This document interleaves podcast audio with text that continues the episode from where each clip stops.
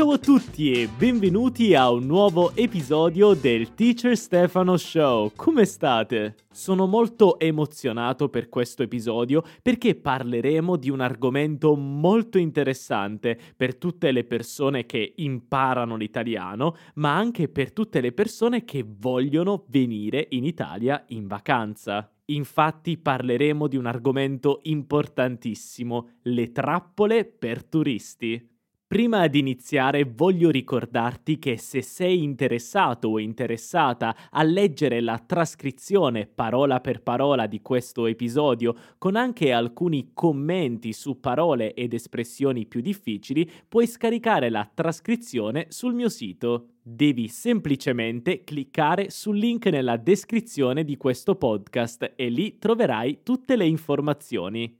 Benissimo, adesso possiamo cominciare con l'argomento di oggi, le trappole per turisti. Prima di tutto, che cos'è una trappola? Beh, una trappola è qualcosa che ti inganna, qualcosa che sembra buono, sembra bello, ma in realtà non lo è, è una trappola, quasi una truffa.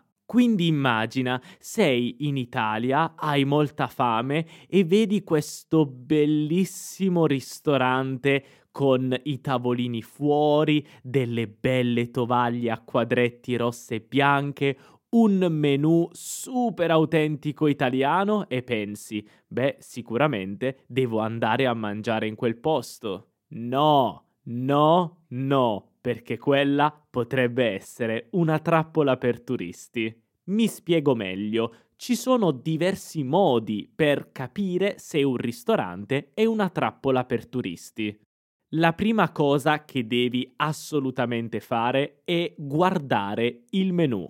Certamente, se sul menù trovi fettuccine Alfredo, ovviamente quel ristorante non è autentico. Però può essere a volte difficile capire se un menù è autentico oppure no se non sei italiano. Per questo motivo ti consiglio di fare attenzione a queste cose. La prima è guardare la varietà dei piatti.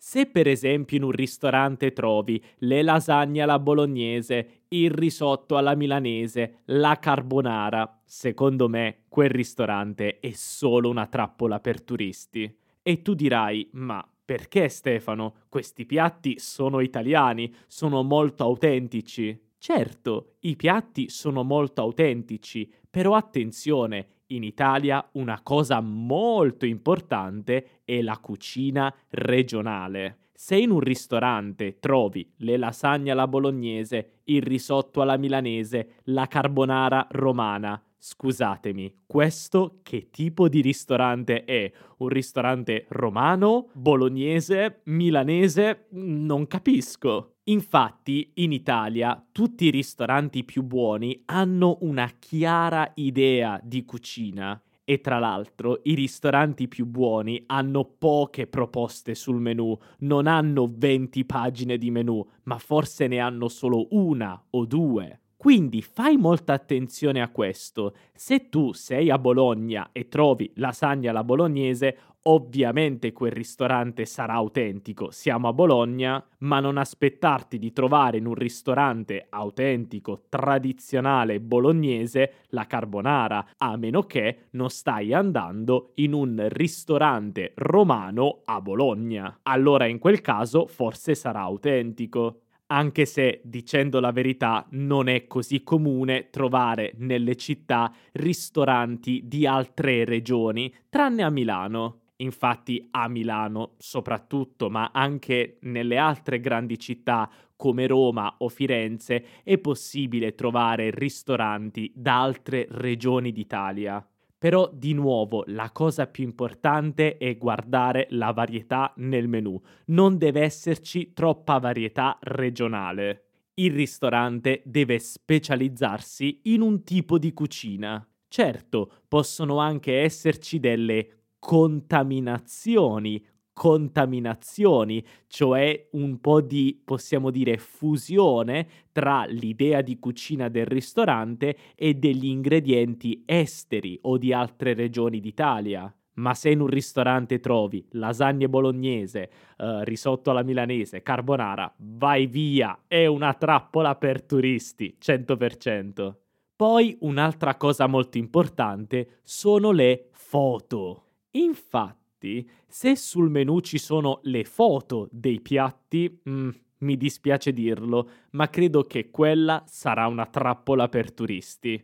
Infatti in Italia mettere le foto sul menu non è una cosa comune, anzi nessuno lo fa. È anche bello ordinare qualcosa e poi essere stupiti dall'impiattamento di quello che abbiamo ordinato. Per questo motivo, te lo giuro, in un ristorante autentico italiano non troverai mai le foto dei piatti.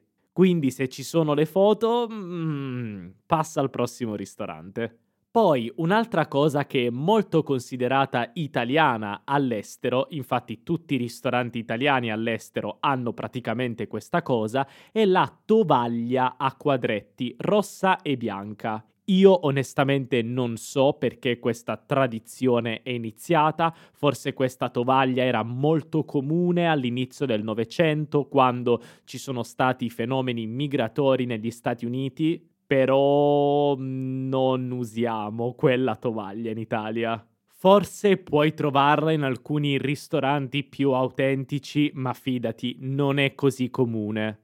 Quindi, se vedi un bel ristorante nella piazza principale della città con la tovaglia a quadretti rossa e bianca, fuggi, scappa, è una trappola per turisti. E infatti questo è proprio il mio terzo consiglio. Non mangiate in ristoranti che si trovano troppo in centro o comunque in una piazza principale della città. Io non mangerei mai, per esempio, in Piazza del Duomo a Milano, perché tutti i ristoranti e i bar lì sono delle trappole per turisti sarà molto più facile trovare un ristorante autentico nelle strade secondarie, un po' più lontane dalle piazze principali. Poi un altro consiglio che voglio darvi sempre per il cibo è il gelato. Attenzione al gelato. Ci sono tantissime gelaterie che sono praticamente delle trappole non solo per i turisti, forse anche per gli italiani. Per esempio, state passeggiando in Italia, fa caldo e avete voglia di un bel gelato italiano e vedete una gelateria. E questa gelateria ha tantissimi gusti e tutti i gusti del gelato sono super colorati, il pistacchio verde, la fragola rosa, sono dei colori bellissimi.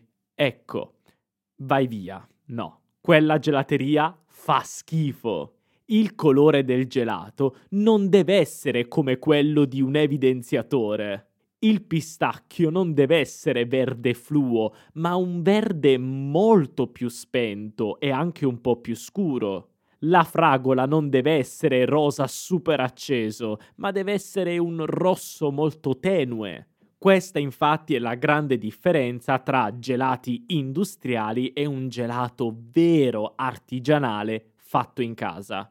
Quindi guarda attentamente i colori, ma prova anche a cercare una gelateria che ha i gelati nascosti. È un po' difficile da farvelo capire sul podcast, però sul mio sito, sempre se cliccate sul link in descrizione, troverete una foto. Praticamente ci sono alcune gelaterie che tengono i loro gelati all'interno del bancone, che ovviamente è un bancone frigorifero, e tutti i gusti sono chiusi in questi tubi, chiusi con un tappo speciale. Credo che questo aiuti nella conservazione del gelato e anche nel mantenimento della sua temperatura e del suo sapore, ma non sono un esperto.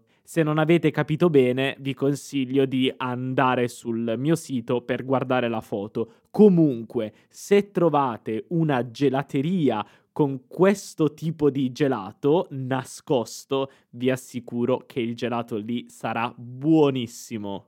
E poi ricordate anche che il gelato più buono è quello che si scioglie molto in fretta.